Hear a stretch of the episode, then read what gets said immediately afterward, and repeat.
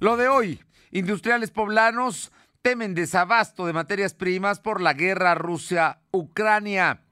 México no comprará más vacunas Sputnik, por lo que Salud recomienda iniciar tratamientos a quienes solo se aplicaron la primera vacuna rusa.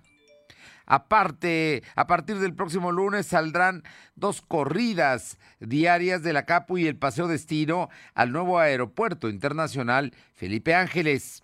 Empieza mañana el puente más largo para niños y jóvenes de nivel básico. Volverán a clases hasta el próximo martes. La temperatura ambiente en la zona metropolitana de la ciudad de Puebla es de 23 grados. Lo de hoy te conecta. Hay bloqueos en el puente internacional. Está pidiendo el apoyo de la policía. Noticias, salud, tecnología, entrevistas, debate, reportajes, tendencias, la mejor información. Lo de hoy. Lo de hoy radio con Fernando Alberto Crisanto. ¿Qué tal? ¿Cómo está? Muy buenas tardes. Es un gusto saludarlo y por supuesto estar con usted. El día de hoy vincularon a proceso a la alcaldesa de la eh, delegación Cuauhtémoc, de, bueno, pues de la, sí, así, así le llaman en la Ciudad de México, que es el corazón de la Ciudad de México, es donde está Palacio Nacional y que había ganado la alianza PAN-PRI-PRD. La maestra Cuevas fue vinculada a proceso, es una señora de 1,57 y la acusan de haber golpeado a dos policías de casi dos metros, imagínense. Pero bueno, son así las cosas y por lo pronto la van a separar de su cargo. Ella se presentó al penal, estuvo ahí, escuchó a la jueza y vamos a ver qué es lo que pasa. La verdad es que no le perdonan que haya dejado Morena o que no se haya pasado a Morena y que eh, pues ella perredista le haya ganado a Dolores Padierna, que pues es una consentida del presidente López Obrador. Temas, temas que de los que vamos a platicar más adelante. Y continúa en la cárcel el Bronco, eh, Jaime Rodríguez, el presidente, el ex gobernador de Nuevo León, continúa, fue vinculado a proceso en los primeros minutos de hoy y sigue en la cárcel. Vamos a ver qué es lo que pasa. A las 4 de la tarde, el fiscal Gers Manero habrá de comparecer ante senadores en un evento privado. Por lo pronto, gracias a quienes nos escuchan aquí, en la capital poblana y la zona metropolitana, en la 1280. También allá en la región de Ciudad Cerdán, en el 93.5, La Qué Buena. Y en la Sierra Norte, en el 92.7, Radio Jicotepec. Y también allá en el 570. Y al sur del estado, en Izúcar de Matamoros, La Magnífica, en el 980. También y se los agradecemos a quienes nos siguen a través de la plataforma www.lodoy.com.mx y en redes sociales como LDH Noticias en Facebook, Instagram, Spotify, Twitter y también en eh, YouTube, en nuestro canal de noticias como LDH Noticias. Y vámonos de inmediato con temas, temas sin duda importantes. El día de hoy los empresarios advirtieron que amenaza a la planta productiva la escasez de eh, insumos básicos. Es decir, no van a llegar. ¿Por qué? Porque no están surtiendo eh, precisamente por la guerra de Rusia y Ucrania, algunos elementos que se utilizan en distintas industrias. Los detalles, la información con mi compañera Alma Méndez. Alma, muy buenas tardes. Gracias, Fernando. Muy buenas tardes a ti y a todo el auditorio de lo de hoy. Pues te comento que el Consejo Coordinador Empresarial de Puebla informó que hay preocupación entre los empresarios de los sectores automotriz, metalmecánico y textil ante la posible escasez de insumos debido al conflicto entre Rusia y Ucrania. El presidente Ignacio Rodríguez Pacheco señaló que los efectos negativos del conflicto bélico todavía no son tan perceptibles debido a que los fabricantes tienen inventario en sus empresas, pero una vez que se acabe comenzarán los problemas. Esto es parte de lo que al final de todo, a corto plazo va a, afectar, va a empezar a afectar a las empresas poblanas por el tema de la proveeduría. La proveeduría que viene por parte de Europa va a empezar a encarecerse los costos, entonces eso sí nos va a empezar a repercutir. Espero que esto ya termine pronto para que no, no empiece a repercutir. Ahorita todavía todas las, todos los fabricantes europeos tienen mucho inventario, pero ese inventario se va a acabar muy pronto. ¿no? ¿Cómo qué sectores? El automotriz, el sector metalmecánica, el sector... Eh, comentarte, Fernando, que eh, finalmente dijo que esta situación se ha visto en el incremento de eh, precios, eh, incremento de precios de productos y servicios, lo cual es brutal para la economía mexicana, que apenas está saliendo de la crisis por la pandemia por COVID-19. La información. asunto no es menor, ¿eh? Y son industrias diversas las que se verían afectadas precisamente por esta falta de insumos. Estás hablando de la industria automotriz, la metalmecánica y la textil. Ante eh, la escasez de insumos podrían parar las plantas. Ya lo han hecho la automotriz, pero vamos a ver qué es lo que sigue. Gracias. Seguimos al Son las 2 de la tarde con 7 minutos, 2 con 7 y mi compañero Silvino Cuate. el día de hoy supimos que ya México va a dejar de eh, comprar y de aplicar la vacuna Sputnik porque es rusa. No la aplican por la guerra, simple y sencillamente ya se acabó la dotación y yo creo que los rusos están más entretenidos con la guerra que en producir vacunas. Silvino, platícanos. Muy buenas tardes. Efectivamente, como lo mencionaste, el secretario de Salud, José Antonio Martínez García, informó que existe desabasto de la vacuna Sputnik. Esto por el conflicto con Rusia. Es por ello que la Federación ya no adquirió ese biológico y destacó la importancia de aplicarse la dosis de refuerzo para los de 18 años y las personas que recibieron esa dosis. Dijo que si hay personas que solo recibieron la primera dosis de Sputnik, no hay problema, de que se puede iniciar un nuevo esquema con, con alguna diferente marca. Escuchemos parte del mensaje que destaca el secretario. En efecto, ya la federación eh, ya no adquirió vacuna Sputnik y eh, por eso la necesidad de los refuerzos de esta vacuna. Ahora, ¿qué pasa si yo me puse Sputnik y perdí eh, o no pude asistir a mi, a mi segunda dosis? no hay ningún problema, se puede iniciar con otra marca de vacuna y nosotros le damos seguimiento con toma de anticuerpos eh, vía sanguínea y de ahí nos vamos eh, fijando eh, si hay necesidades de dosis subsecuentes o hasta terceras o cuartas dosis. En efecto, Asimismo, informó que la Secretaría de Salud registró 73 nuevos enfermos de coronavirus. En comparación con los datos de ayer, son 26 casos menos. También se contabilizaron cuatro defunciones. Actualmente hay 155.758 acumulados y 17.075 fallecidos. El secretario explicó que en todo el estado hay 381 casos activos distribuidos en 29 municipios. Es decir, el COVID tiene presencia en el 13% de la entidad. Además, se tienen registrados 107 pacientes hospitalizados de estos, 16 están graves, por lo que requieren ventilación mecánica asistida. También comentarte que el gobernador Miguel Barroso Huerta anunció que en Puebla todavía no es tiempo de eliminar el uso del cubrebocas como ocurrió en otros estados, ya que la pandemia de COVID sigue presente y las medidas preventivas se deben mantener a pesar de que hay quienes ya no la aplican. En su habitual conferencia de prensa fue cuestionado sobre la propuesta de la red mexicana de franquicias, quienes piden que se deje de usar el cubrebocas. Por ello, el mandatario dijo que los decretos van a continuar. Argumentó que las plazas comerciales están llenas y mucha gente ya no usa cubrebocas, por ello la importancia de no tomar a la ligera los lineamientos preventivos. Escuchamos parte de su mensaje. Hoy en Puebla, el uso de cubrebocas es una medida de prevención contenida en decreto es que desde la autoridad la definición es que no es el tiempo de eliminar el uso de cubrebocas. Nosotros perfectamente claros del, espíritu de la, del planteamiento de los de las titulares de las franquicias. No, no excluye. Hoy las plazas comerciales están llenas y muchísima gente ya no usa cubrebocas. En intervención, el secretario de Salud, José Antonio Martínez García, también dijo que aún no es momento de eliminar el uso de cubrebocas y mantener todas las medidas sanitarias. Además, destacó la importancia de aplicarse la vacuna contra COVID, Fernando.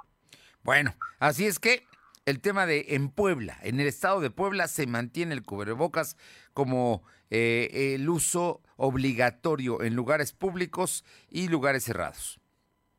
Efectivamente, y recordemos que en Nuevo León ya se eliminó el uso de cubrebocas y es opcional. No obstante, en la entidad poblana todos los lineamientos se deben respetar por el decreto que se emitió desde hace dos años, Fernando. Muy bien, gracias. Son las 2 de la tarde con 11 minutos, 2 con 11 minutos, y vamos con mi compañera Aure Navarro para que nos platique eh, en el tema del aborto. Hoy habló el coordinador de los diputados del PAN, Eduardo Alcántara. Es un tema sin duda delicado que se va a discutir a partir del 15 de mayo próximo. Te escuchamos, Aure. Gracias. Comentarles que para el coordinador de los diputados del PAN, Eduardo Alcántara Montiel, pues la aprobación o no del aborto en Puebla no debe caer solo en la conciencia de los 41 diputados porque eso puede generar, dijo, pues una división entre la sociedad, al ser un tema tratado en un momento menos propicio. Luego de conocer que durante estos casi 60 días de receso legislativo, los diferentes diputados tendrán que definir si darán su voto a favor o en contra, pero como fracción partidista ante el Pleno, pues Alcántara advirtió que no existe un consenso para poner en riesgo la vida de las personas. Escuchemos generar una coyuntura en lo cual no va a haber consenso. Yo sé que algunos de mis compañeros andan muy preocupados por el tema de la penalización del aborto, andan mucho sobre ese tema en la agenda legislativa y de entrada se los adelanto. En la parte del PAN no va a haber consenso, porque no hay un consenso que ponga en riesgo la vida de las personas. Acción Nacional creemos claramente en, el derecho a la vida desde la concepción hasta la muerte y el derecho a la vida no se pone a consenso. Eso lo pensamos nosotros. Y en eso no va a haber acuerdo, como en otros temas. ¿Qué pasa? Pongamos en cada justa y bueno, como escuchamos, enfatizó que el PAN como partido político y también como grupo parlamentario dentro del Congreso local, pues no pone en duda que se tiene que defender el derecho a la vida desde su conducción hasta la muerte, por lo que el derecho a la vida, pues simplemente dijo, no se juega en un consenso, Fernanda.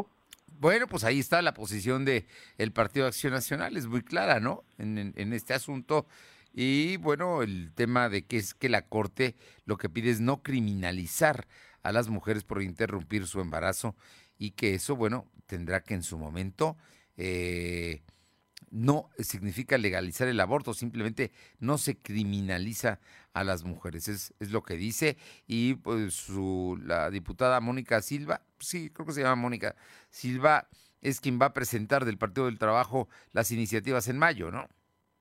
Efectivamente será ella, incluso pues ha dado a conocer que se encuentra con estas mesas de trabajo, con los diferentes grupos o colectivos feministas, precisamente para poder llevar a un consenso y poder tener esas mesas de trabajo con cada uno de estos grupos parlamentarios, es decir, con aquellos que representan el PAN, el PRI, eh, incluso Movimiento Ciudadano, que solamente tiene un diputado, y bueno, para poder así lograr tener pues la mayoría de votos y tener la aprobación final. Y esto dijo, bueno, pues basado, recordemos, eh, ya serían en tres iniciativas, Fernando, de la cual pues se tendría que dar todo un, un complemento para poder tener ya por fin esa aprobación, Fernando. Muy bien, muchas gracias. Gracias. Vámonos con mi compañera Alma Méndez porque el lunes inaugura el presidente López Obrador el nuevo aeropuerto internacional Felipe Ángeles, este que está allá en Santa Lucía, en el Estado de México, ya en los límites con Querétaro. Bueno, pues de Puebla ya por lo menos van a ser tres horas de traslado y Estrella Roja anuncia ya sus corridas a partir de, pues, muy temprano, ¿no? Una a las cinco y media y otra a las seis eh, rumbo al nuevo aeropuerto. ¿De dónde van a salir? Danos todos los detalles, Alma, por favor. Gracias, Fernando. Pues comentarte que a partir del 21 de marzo la empresa de transporte turístico Estrella Roja brindará corridas para los para que los poblanos puedan llegar al aeropuerto Felipe Ángeles. Y bueno, pues desde la central de autobuses de Puebla, Capo y Paseo Destino con un costo de 430 pesos. Esto tras el anuncio del presidente de México, Andrés Manuel López Obrador, quien señaló que este lunes 21 de marzo se inaugurará, se inaugurará este aeropuerto internacional que está ubicado, como ya mencionabas, en el estado de México, en Supango, aproximadamente es una hora con 50 minutos a la ciudad, eh, bueno, a esta ciudad, eh, desde la Ciudad de México en automóvil. Y bueno, pues comentarte que como lo de hoy lo adelantó, sería Estrella Roja quien daría este servicio a Puebla, a la nueva terminal aérea, pues esta semana cuando formalizó el proyecto y lo dio a conocer vía redes sociales, ya que aseguró que contará con este servicio en dos sedes como CAPU en horario de cinco y media de la mañana y Paseo Destino, ubicado en la Reserva Territorial de Criscayo, con una salida de las 6 de la mañana y con un tiempo de recorrido de 3 horas dependiendo del tráfico y el clima. Y bueno, pues desde la AIFA a Puebla, eh, la salida es una única salida que es a las 14.30 horas, tanto a Paseo Destino como a la Capo. La información, Fernando. ¿Cuánto va a costar? 430 pesos. 400 viaje sencillo. Vas a salir de la Capo a, a, a este nuevo eh, una nueva terminal aérea que va a tener pues pocos pocos vuelos al principio, básicamente van a ir a Monterrey, a Cancún y no no no recuerdo otro destino que tengan pero son destinos muy este, nacionales, uno internacional a Venezuela y es lo que se ha anunciado hasta ahora. Las salidas en Puebla van a ser a las cinco y media y a las seis de la mañana con tres horas para llegar a la terminal allá en, en, el aeropuerto y el único de regreso será a las dos y media. ¿Estamos bien? Así es, Fernando, tal cual comentas. 430 pesos, pasaje sencillo. Gracias. Seguimos al peguete. Son las 2 de la tarde con 17 minutos. 2.17. Lo de hoy es estar bien informado. No te desconectes. En breve regresamos. Regresamos. Raticida, gasolina, ácido sulfúrico, amoníaco, acetona. No importa qué droga química te metas, todas están hechas con veneno y de todas formas te destruyes. La sangre de las drogas nos mancha a todos. Mejor métete esto en la cabeza. Si te drogas, te dañas. Si necesitas ayuda, llama a la línea de la vida, 800-911-2000. Para vivir feliz, no necesitas meterte en nada.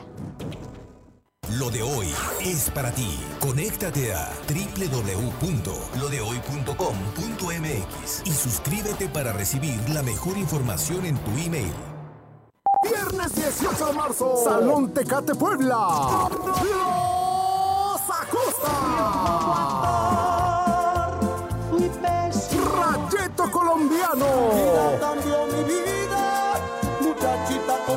Herencia Sonora Dinamita. Venta de boletos en óptica Evolución de Plaza Dorada. Antes 200.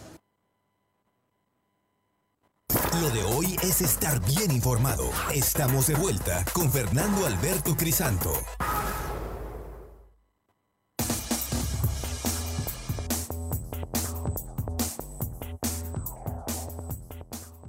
tarde con 18 minutos. Eh, vamos con mi compañera Aure Navarro. Cuéntanos, Aure. Eh, la diputada presidenta de la Comisión de Protección Civil, Tonantzin Fernández, hoy hizo declaraciones ¿no? en, torno a, situaciones que nos deben interesar a todos. Te escuchamos. Así es, comentarles que la diputada local Tonantzin Fernández Díaz dio a conocer que a partir de las recientes reformas aprobadas por los municipios poblanos que buscan tener acceso a los recursos federales para poder así atender cualquier tipo de siniestros o desastre natural, pues deberán presentar así ya Fernando su atlas de riesgo, pero este no debe de ser antiguo, sino que debe de garantizar que son, bueno, que contiene actualizaciones anuales. Precisó que esta medida obligará a los 179 municipios poblanos que carecen de este documento pues a realizarlo pero mejor aún a tenerlo actualizado cada año, lo que llevará a las autoridades actuales a poder enfrentar pues cualquier tipo de fenómeno que surja como consecuencia de las condiciones geográficas, climáticas, orográficas, volcánicas y sísmicas que bueno caracteriza así a la entidad poblana. Escuchemos a la morenista.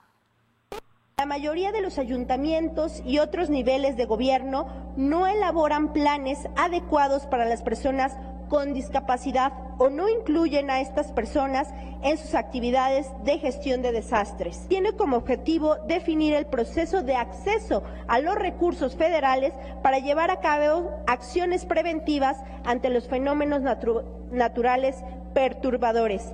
Es así como para acceder a dichos recursos es necesario contar con el atlas de riesgo y y es que, bueno, Fernando Auditorio, en esta misma medida, como escuchamos Díaz Fernández, pues resaltó que se está trabajando en estrategias importantes para reducir al máximo las pérdidas humanas y materiales a causa de algún desastre. Por ello, también anunció que se pedirá a estos 217 municipios poblanos, pues a eliminar todas las barreras físicas que se tengan en las rutas de evacuación. Y es que esto dijo con la finalidad de que estos puntos, pues no solo puedan garantizar la seguridad al común de las personas, también aquellos poblanos que cuentan con alguna discapacidad, que en el caso del Estado, pues dijo, representan así el 15.4% de los 6.283.582 poblanos, Fernando. Bueno, pues ahí está, ¿no? Es todo un reto, pero no hay atlas de riesgo, ¿no? Parece que pues es, es, es un problema el el que se tiene, pero vamos a ver, ya hay una ley, están obligados, ¿no? Así es, todos los municipios deben de contar con este atlas de riesgo, sin embargo, pues ella volvió a confirmar que eh, desde el 2020 se ha mencionado que precisamente de los 217 municipios poblados, pues 179 no cuentan con este documento. Y bueno, los que los tienen en ese parámetro muy pequeño, pues algunos pues tienen hasta 10 años de antigüedad y bueno, de que fue la última vez que se actualizaron, Fernando. No, bueno, pues qué cosas, tanto tiempo y no hay Atlas en un estado como Puebla que vivimos en medio de riesgos, ¿no? Y de la necesidad de protección civil. Fíjate, en Puebla es zona de temblores.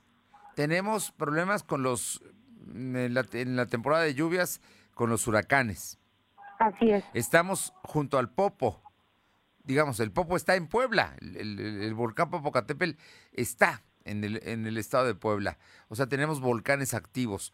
Eh, eh, ¿Qué tenemos? Inundaciones, por supuesto. Este, temblores, ya, ya dijimos. No, hombre. Así es vasos de ríos, Fernando, incluso, bueno, tomando en cuenta esta relación que dices, pues solo con tener el volcán Popocatépetl, pues sí es urgente tener estos atlas de riesgo, sobre todo para poder actuar de inmediato y tener a salvo pues a las personas que se encuentran colindando con ellos. Recordemos que sí son varios los municipios que rodean todo pues este volcán y bueno, a eso se suman las condiciones de barrancas o brazos de río que precisamente cada temporada de lluvia pues representan eh, desbordamientos que pues eh, causan daño a las familias. Pues ahí está, ahí está el asunto. Vamos a ver qué es finalmente lo que sucede con todo esto. Pero bueno, la diputada puso el dedo en la llaga. Vamos, esperemos que le hagan caso. Muchas gracias. Gracias. Y por su parte, en el desafiante año fiscal 2021, Audi una vez más puso a prueba sus fortalezas. El grupo Audi alcanzó máximos históricos en beneficio operativo y flujo de caja neto. Los ingresos del año pasado eh, rondaron los 53 mil millones de euros. El beneficio operativo alcanzó los 5 mil 500 millones de euros, mientras que el rendimiento operativo de las ventas ascendió a 10.4% el elevado flujo de caja neto del grupo Audi de 700 de 7.800 millones de euros atestigua su gran capacidad de autofinanciación, además de la gestión activa de la escasez de semiconductores y la estricta disciplina de costos, otros impulsores de desempeño positivo de las ganancias incluyeron buenas posiciones de precios, fuertes valores residuales, el buen desempeño de Lamborghini y de Ducati, así como resultados favorables de la calificación de materias primas y los efectos del tipo de cambio. Así es que, pues ahí está, Audi rindiendo cuentas. Y vámonos ahora hasta la Sierra Norte de Puebla, y es que allá, en el bello Zacatlán, la verdad es que es un municipio extraordinario. Si no ha ido, vaya, si ya fue, regrese, vale la pena. Y le agradezco muchísimo a Stephanie Aguirre, directora de Cultura y Turismo, que hoy nos invita a Zacatlán en este largo fin de semana que empieza, pues yo creo que mañana, después del mediodía. Stephanie, ¿cómo te va? Muy buenas tardes y muchas gracias.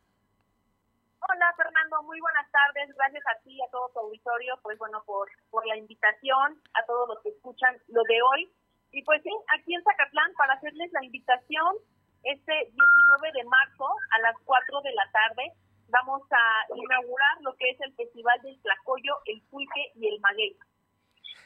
Cuéntame, cuéntame porque está muy rico todo lo que me dices. Para empezar se come muy bien siempre en Zacatlán, pero ahora va a haber un festival.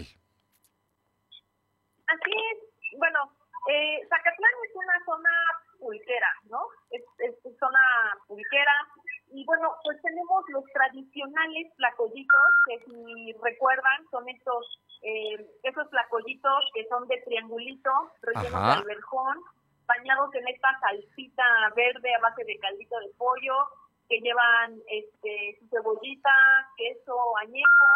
Entonces, pues aquí tenemos a más de 20 eh, señoras de toda la región, no solamente son del centro de Zacatlán, son de toda la región, son las señoras de, también de San Miguel Tenango, por ahí vienen, de Coahuila, que, que vienen aquí al centro de Zacatlán a ponerse, a instalarse para ofrecer estos flacollitos a toda la gente que pues nos visite aquí en el centro de Zacatlán.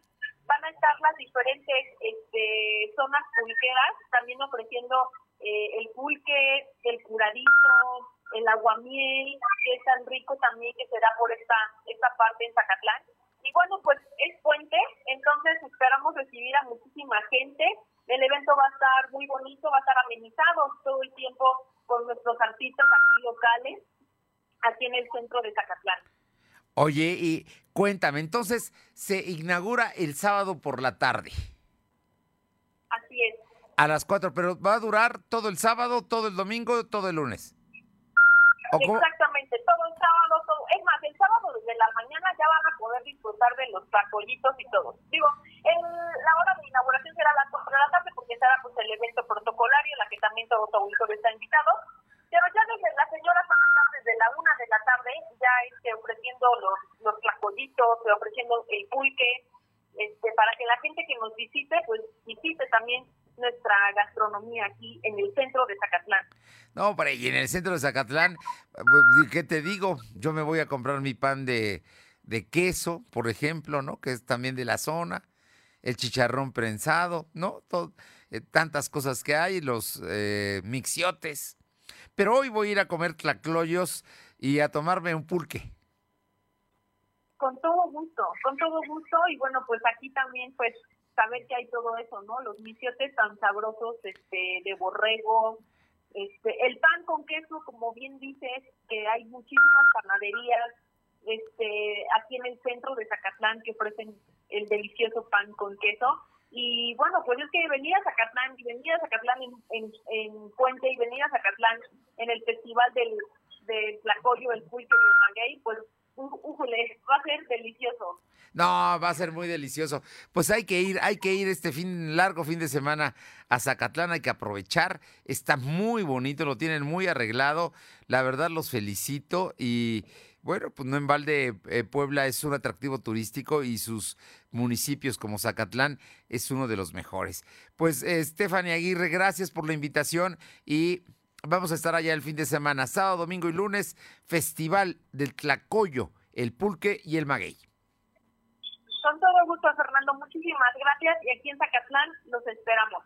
Por allá nos vemos. Gracias. Adiós. Son las 2 de la tarde con 28 minutos, 2 con 28 minutos. Vamos con mi compañera Alma Méndez, que tiene información mañana. Mañana empieza el fin de semana más largo, el puente más largo que hay en todo este periodo escolar. Los niños y los jóvenes, primarias y secundarias, se van desde el viernes y regresan el martes a clases, Alma. Así es, Fernando, pues comentarte que este viernes alumnos de educación básica tendrán el primer puente del año, ya que habrá descarga administrativa en las escuelas y el lunes es día feriado por el, natalicio perdón, de Benito Juárez. Cabe mencionar que para burócratas, estudiantes, universitarios y empleados de algunas empresas el día lunes es inhábil y los bancos no tendrán labores. Bueno, pues comentarte, Fernando, amigos del auditorio, que en este mismo mes también habrá un segundo puente de marzo. Será el viernes 25 y ese día no habrá clases de nivel básico debido a que según lo señala el calendario de la SEP, los maestros participarán en la sesión del Consejo Técnico Escolar. Y bueno, pues recordemos, Fernando, que las vacaciones de Semana Santa iniciarán el lunes 11 de abril para los estudiantes y se otorgará el 14 y 15 de abril para todos los trabajadores por ser jueves y viernes santo respectivamente y se regresará a actividades el 25 de abril. La información.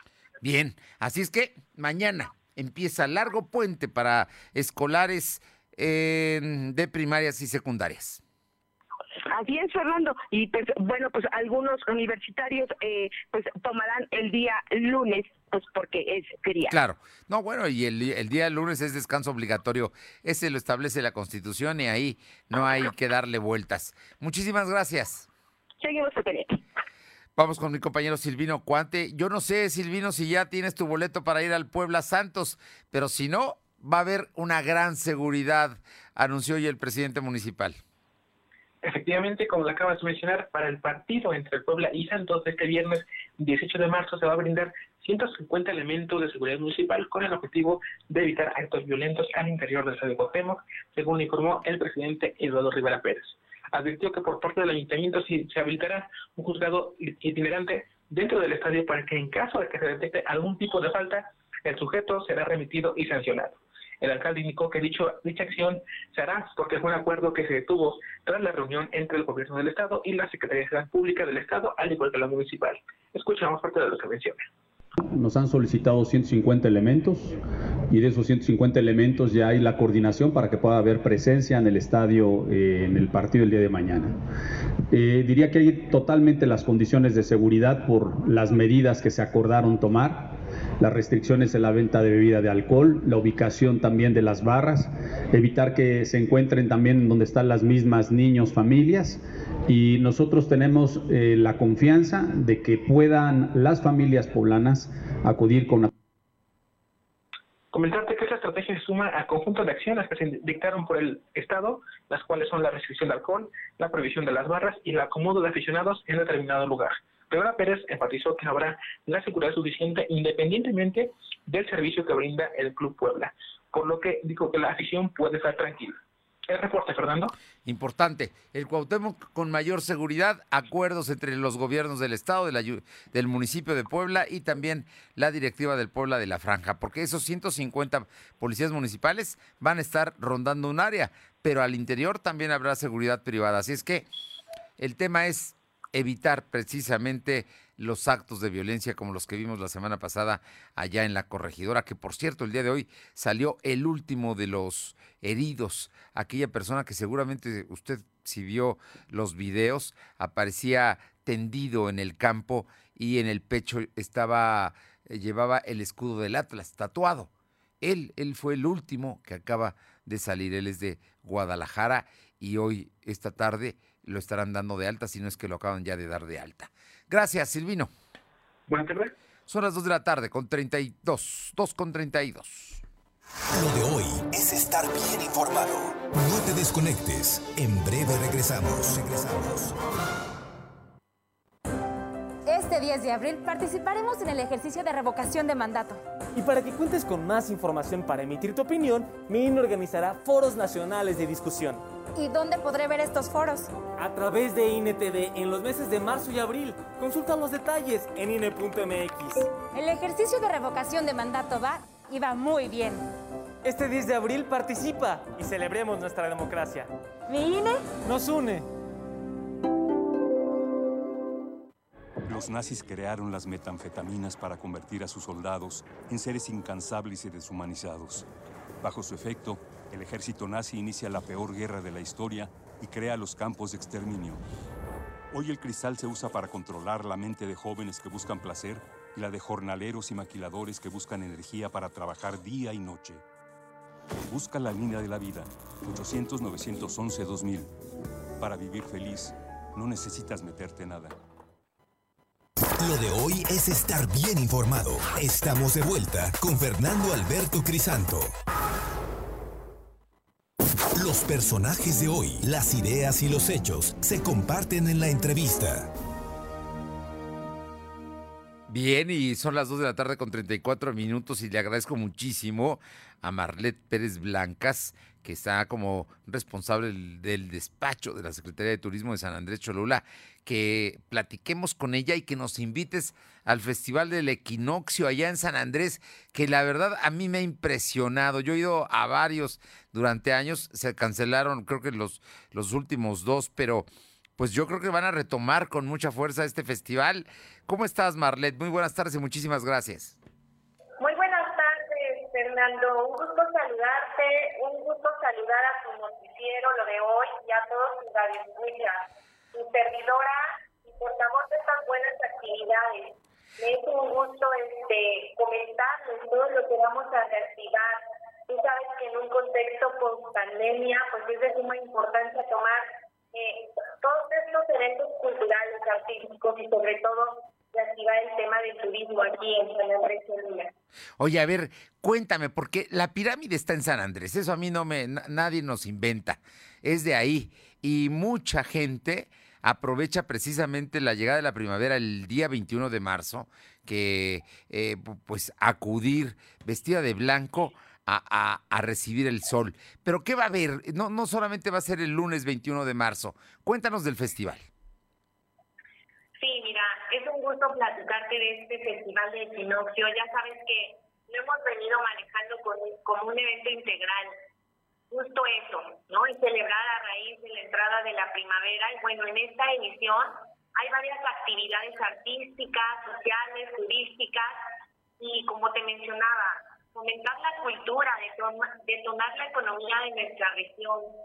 Y para el día cumbre, que es el día 21, lunes 21, estaremos con espectáculos de verdad de calidad. Una ceremonia de recibimiento de nuestro Padre Sol, ceremonia de equinoccio, espectáculos este, de ballet folclórico, danzas de fuego, juego de pelotas, pero sobre todo nuestro ya ritual de Quetzalcoatl, que pues como tú bien lo sabes, este, lo encabeza el ballet folclórico de la UAP y un plus que tenemos para todos los visitantes, y como tú bien lo dices, se les invita a que acudan al parque intermunicipal, ya que tenemos un videomapping monumental, ver. Comentarte que es toda la magia que tenemos aquí en San Andrés, lo plasmamos en ese gran videomapping. Oye, a ver, ¿cómo llego a esa parte de San Andrés Cholula? ¿Cómo entro y exactamente a qué horas es las que me recomiendas llegar? Aunque está todo el día, las actividades es desde muy temprano, ¿no? Así es, pero así es. Todo el día tenemos espectáculos, como te decía, el día 21 a partir de las 10 de la mañana hasta las 10 de la noche, ¿no? Bien. El día de hoy también, el día de hoy eh, comentarte que tenemos espectáculos de la compañía de teatro eh, de la Universidad Interamericana a partir de las 3 de la tarde y también el último videomapping se transmite hasta las 10 de la noche. Quiero Ah, resaltar mucho bien. el tema de videomapping también, ya que hay cuatro este, expresiones, cuatro proyecciones. La primera es a las 7, 8, 9 y 10 de la noche. Entonces, me gustaría invitar a todos sus radioescuchas porque se van a llevar una grata sorpresa si asisten al parque intermunicipal y cada hora de las que te acabo de mencionar se estará proyectando este fabuloso videomapping.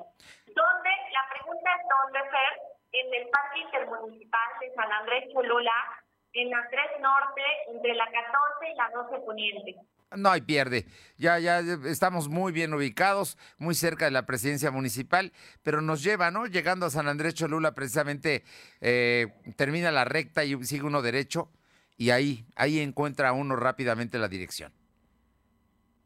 Así es, así es, estamos muy bien conectados. Este, creo que tenemos una situación geográfica maravillosa para que también nos vengan a visitar de Puebla Capital, ¿por qué no? También las Cholulas puedan disfrutar. Entonces, creo que la invitación está abierta, es un evento gratuito. Sí. Se van a llevar una grata sorpresa de todos los espectáculos eh, y videomapping monumental que tenemos para ustedes para ofrecerles. Oye, y además es familiar, o sea que puede ir la familia completa, los hijos, en fin, los papás, eso me gusta. Oye, de todas maneras me dices que el videomapping obviamente va a estar el día 21, que es el día importante, la entrada de la primavera, pero también estará sábado y domingo. También, también serán días este, corridos, como tú lo sabes, Sí. arrancamos el día 11 y vamos a terminar el día 21. En Ah, bueno. La familia puede ir a disfrutar todos los días, todos los días hay espectáculos. Y claro, ¿por qué no a nuestros niños, a, a toda la familia invitarlos? Porque esto es eh, para todos ustedes.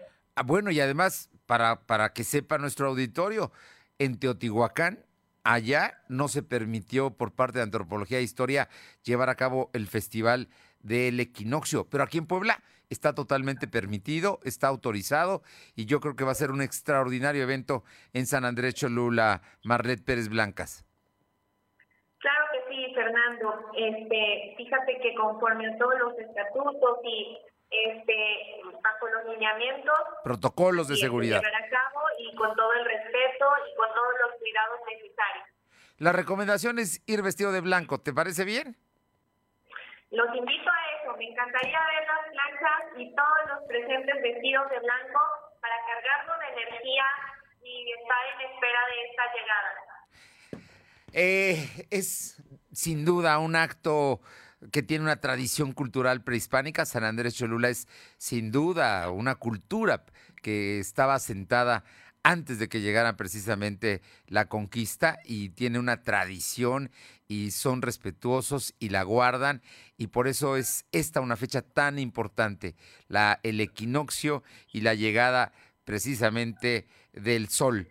Pues muchísimas gracias, Marlet, por eh, esta invitación. Así es que podemos ir desde mañana, viernes, hasta el lunes, pero el lunes es el día grande, a San Andrés Cholula. Desde el día de hoy, aquí está ah, su pues vamos. este, su casa. Es un gusto y a todos los radioescuchas son bienvenidos y nuevamente invitados a todo este festival que hemos realizado para ustedes. Marlet Pérez Blancas, encargada de la Secretaría de Turismo de San Andrés Cholula, gracias por estos minutos y por esta invitación que la verdad hay que aprovechar. Gracias a ti, gracias a todos los de hoy. Muy buenas tardes. Muchas gracias, Fernanda. Gracias. Bien, pues ahí, ahí, ya está. La invitación está hecha y hay que ir. Vamos con mi compañera Alma Méndez, que tiene información de el Infonavit. Te escuchamos, Alma. Gracias, Fernando. Pues comentarte que efectivamente es tanto el Infonavit, a través de un convenio de colaboración, el Instituto del Fondo Nacional para la Vivienda de los Trabajadores y la Organización Internacional de Trabajo realizan cursos, talleres y seminarios para fortalecer la cultura laboral. Directivos del Infonavit aseguraron que el trabajo colaborativo permitirá brindar nuevas opciones para atender las necesidades de vivienda, como los créditos para terrenos, mejoras y autoprotección.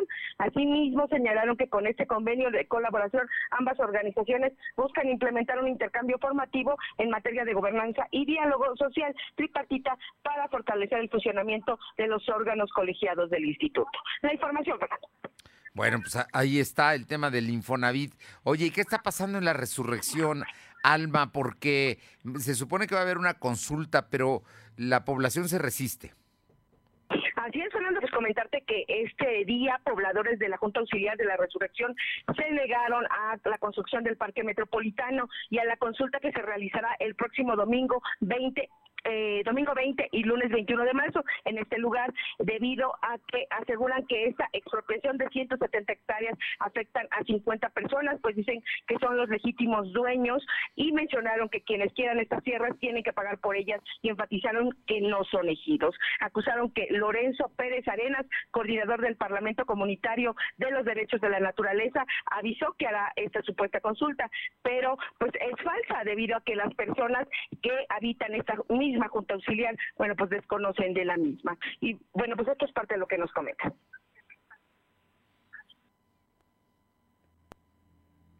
Bien, tenemos un problema con tu audio. Alma. Sabe que eh, recientemente el Cabildo del Ayuntamiento del año pasado, pues ya este, eh, liberó para que se pudieran cobrar este, los prediales. Resulta que en algunos casos no se puede pagar el predial porque es excesivo el cobro del predial por los años que han pasado. Eh, pero acá el problema es que no fue culpa de la resurrección. El hecho de que se hayan acumulado comentarte, Fernando, que por último advirtieron que la Junta Auxiliar se rige por usos y costumbres y si el Consejo no interviene, no se hará válida ninguna de las decisiones, pues está actuando de mala fe, ya que les quieren quitar sus tierras. Por lo que hicieron el llamado a las Secretarías de Gobernación Municipal y Estatal a intervenir, pues dicho problema puede derivar en un conflicto social grave. La información, Fernando. Ahora, ¿se supone que expropia el ayuntamiento o el gobierno del estado estas 170 hectáreas para construir un parque, un parque eh, un bosque. Así es, Fernando. Incluso comentarte que están refutando esto, ya que dicen que por eso existe el Parque Nacional eh, de la Malinche, que incluso está descuidado por ambos gobiernos y que, bueno, pues ellos como que no le ven el motivo del por qué hacer este parque metropolitano y eh, reiteran que este, bueno, pues estas tierras que pretenden ellos, pues quitarles, pues tienen dueños y que tienen un precio. Bueno, o sea, que no quieren la expropiación. Si las quieren comprar, que las compren. Es lo que dicen los vecinos. Gracias, Salva. Seguimos al pendiente, Fernando. Vámonos con mi compañero Silvino Cuate, porque hoy el gobernador Barbosa informó que, bueno, pues se van a dar a conocer las reglas de operación para las escuelas de tiempo completo. Te escuchamos. Informarte que el gobernador Miguel Barbosa Huerta dio a conocer que en próximos días se dará a conocer las reglas de operación para las escuelas de tiempo completo que operarán que van a operar en el Estado de Puebla. Además, la Secretaría de Planeación y Finanzas será la dependencia que se encargue del reglamento y de su desarrollo. Rosa Huerta comentó que fue el día de ayer cuando estuvo una reunión con dicha dependencia, esto con el objetivo de definir las reglas de operación. Por ello se establecerá un reglamento sobre las reformas de la ley de educación aprobadas por el Congreso del Estado, donde también participará la Secretaría de Educación Pública de la entidad poblana. Aseguró que no serán afectados los 93 mil estudiantes en Puebla que formaban parte de este programa. Cabe mencionar que fue el 28 de febrero de este año cuando la Secretaría de Educación Pública Federal pues eh, determinó la eliminación de dicho programa, lo cual generaría afectaciones a diferentes padres de familia. Fernando. Bueno, pues el asunto es que en Puebla sí va a continuar el programa de escuelas de tiempo completo, lo va a pagar el gobierno del estado, eso a pesar de que la federación pues simple y sencillamente lo canceló. Así es que se están estableciendo las reglas de operación para que todo se les dé continuidad y se les dé apoyo a los padres de familia, a los alumnos, por supuesto, y a los maestros, ¿eh? que cobran más cuando están en, de tiempo completo. Efectivamente, se espera que sea durante los próximos días cuando se haga de manera oficial ya los lineamientos, señaló que se va a publicar cuáles serían las reglas de operación y bueno, el principal objetivo es, como bien lo mencionaba, no afectar a los padres de familia, que recordemos que este programa tiene como objetivo eh, dar desayunos a los estudiantes, además de permanecer más tiempo en las aulas en determinadas actividades. Y esto también pues favorecía a los padres que también tardaban más tiempo en el trabajo, Fernando. Desayunos y comidas, ¿eh? No es, no es tan fácil. Y mira que a veces es lo único que eh, el alimento diario de estos jóvenes y niños. Eh, Silvino, finalmente cuéntanos, el presidente municipal entregó una cancha en La María. Efectivamente, comentarte que el alcalde Eduardo Rivera Pérez realizó la entrega de la cancha La María en la Junta Auxiliar San Jerónimo Caleras, la cual tuvo una inversión de 5.7 millones de pesos. El alcalde comentó que esta remodelación fue un compromiso con los habitantes de esa demarcación, por ello se busca beneficiar a 5.000 personas.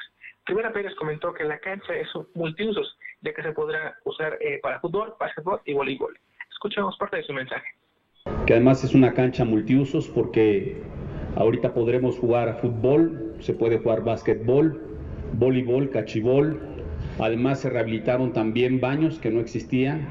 Los locales que también eh, los locatarios tenían aquí décadas trabajando, perfectamente iluminado, en la noche se ve en excelentes condiciones. Y quiero decirles, vecinas, vecinos, que nos sentimos muy contentos y muy orgullosos de lograr este espacio digno para ustedes. Y bueno, ese es el reporte, Fernando. Bueno, ¿llevaste tus tenis? Efectivamente, y estuvimos participando con las actividades que estaba realizando el ayuntamiento, Fernando.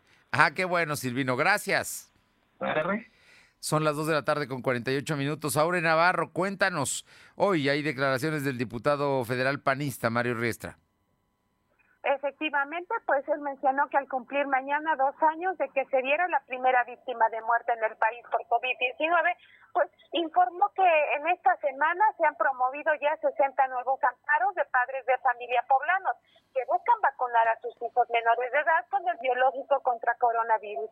Explicó que el viernes pasado pues fueron concedidos ya otros 11 amparos y es y bueno, se tiene en puerta lograr otro bloque de al menos 12 autorizaciones más para que menores de edad pues puedan recibir la vacuna anti-COVID. Escuchemos. No se debe discriminar a ningún grupo poblacional, pero lamentablemente la política de vacunación contra el COVID sí está dejando fuera a los niños menores de 15 años y por ende hemos impulsado una serie de amparos para que a través de la justicia se pueda vacunar a nuestras niñas y niños poblanos y en esta semana nada más hemos ingresado ya alrededor de 60 nuevos amparos. El, lunes, el viernes pasado nos concedieron 11 y ya nos volvieron a conceder una docena más. Entonces aclaró que aun cuando las autoridades de salud informan que los contagios en Puebla pues no superan al día los 100 casos, es importante seguir buscando que los menores de edad sean vacunados, Fernando, en especial porque dijo, bueno, ahora ya casi en su totalidad que las escuelas han retomado las clases presenciales. La información. Muchas gracias, Aure. Son las 2 de la tarde con 50, 2 con 50. Lo de hoy es estar bien informado. No te desconectes. En breve regresamos. Regresamos. Los alimentos naturales ya se vieron ganadores. Los del Atlético Chatarra son pura mala vibra. Este partido se pone chatarra. Intentan doblar a los del Club del Antojo a fuerza de ingredientes malignos. Los alimentos saludables son nuestros héroes salvadores. Recuerda revisar el etiquetado, haz ejercicio todos los días y disfruta de gran salud. Come como nosotras y ponte saludable. Pura vitamina. Viernes 18 de marzo, Salón Tecate Puebla. Los Acosta. Rayeto Colombiano. Sonora Dinamita. Venta de boletos en óptica Evolución de Plaza Dorada. Antes 200. Seguro la conoces. Cuando logra tu atención, te cautiva. A veces no puedes alejarte de ella. Sabes que nunca te juzgaría. Y donde quiera que estés, estará cerca de ti. Exacto. Es la radio. 100 años con nosotros. CIRT, Cámara Nacional de la Industria de Radio y Televisión. Lo de hoy es estar bien informado. Estamos de vuelta con Fernando Alberto Crisanto. Bien, y tenemos regalos. Nuestros amigos de Autocinema Escaleta están obsequiando para hoy, eh, ojo, para hoy, 10 autopases para ver la película Ambulancia, que entra a carteleras. Si quieres un autopase y disfrutar de esta experiencia, manda un mensaje al WhatsApp 222 238 1811 y ve a disfrutar de tu pase VIP para ver Ambulancia. Hoy, 10 pases, autopases para ver esta película. Ambulancia está estrenándose precisamente en Autocinema Escaleta. Y vámonos con la información de mi compañera Luz María Sayas, nuestra corresponsal en Chalchicomula. Te escuchamos, Luzma.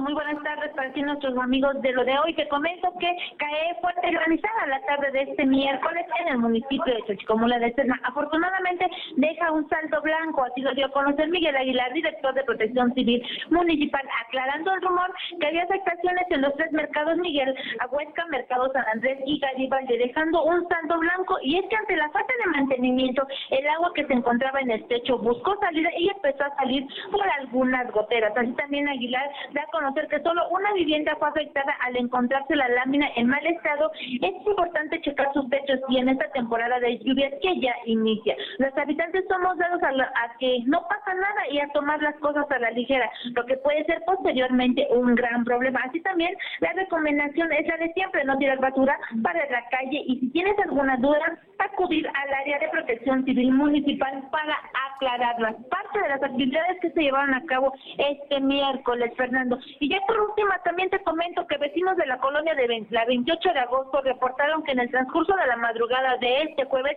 veían a gente armado y esto causó preocupación ante el acontecimiento del 3 de marzo de la ejecución de cinco personas en la Junta Auxiliar de la Gloria y lo de Poniente. Y es que durante la madrugada personal de la y llevó a cabo un operativo en donde trascendió que hay una persona detenida y el inmueble asegurado. Ante las llamadas de apoyo de los habitantes, Policía Municipal llegaron al lugar y los agentes de la Agencia Estatal de Delitos de solo se identificaron y tuvieron que retirarse. Cabe recalcar que con este día son dos operativos que se llevan a cabo después de la masacre del jueves 3 de marzo. Así en el tema de seguridad aquí en el municipio de Xochicomula de Sesma, Fernando. Gracias, Luz María. Muy buenas tardes. Buenas tardes. Vámonos a Tepatlasco con mi eh, compañera Carolina Galindo. ¿Qué está pasando allá en San Cristóbal?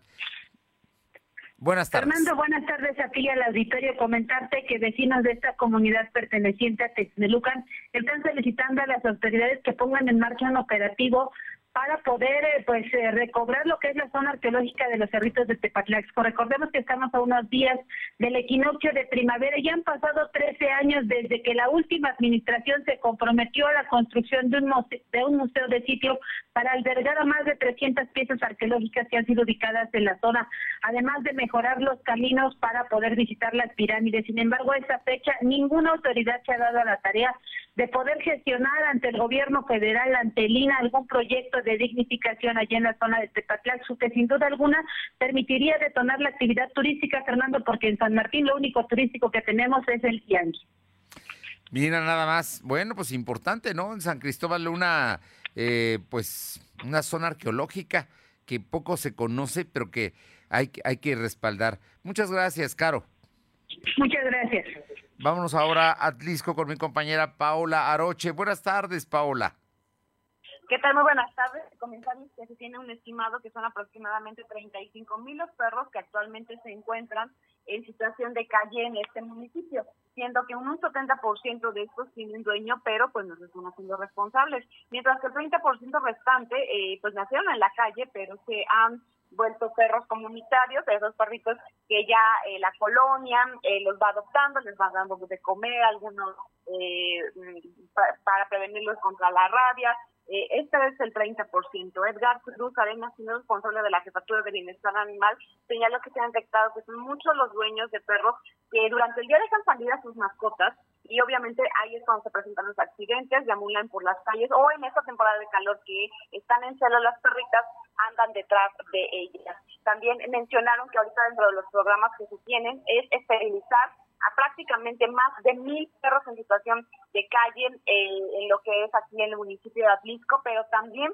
los que tienen dueño, pero el, dueño en ese momento pues no tiene el recurso económico para poder esterilizar a sus mascotas. Con ello se busca eh, disminuir de manera considerable el número de, eh, de, perritos que se encuentran en la calle y obviamente pues también con ello cuidar lo que es la salud pública del municipio.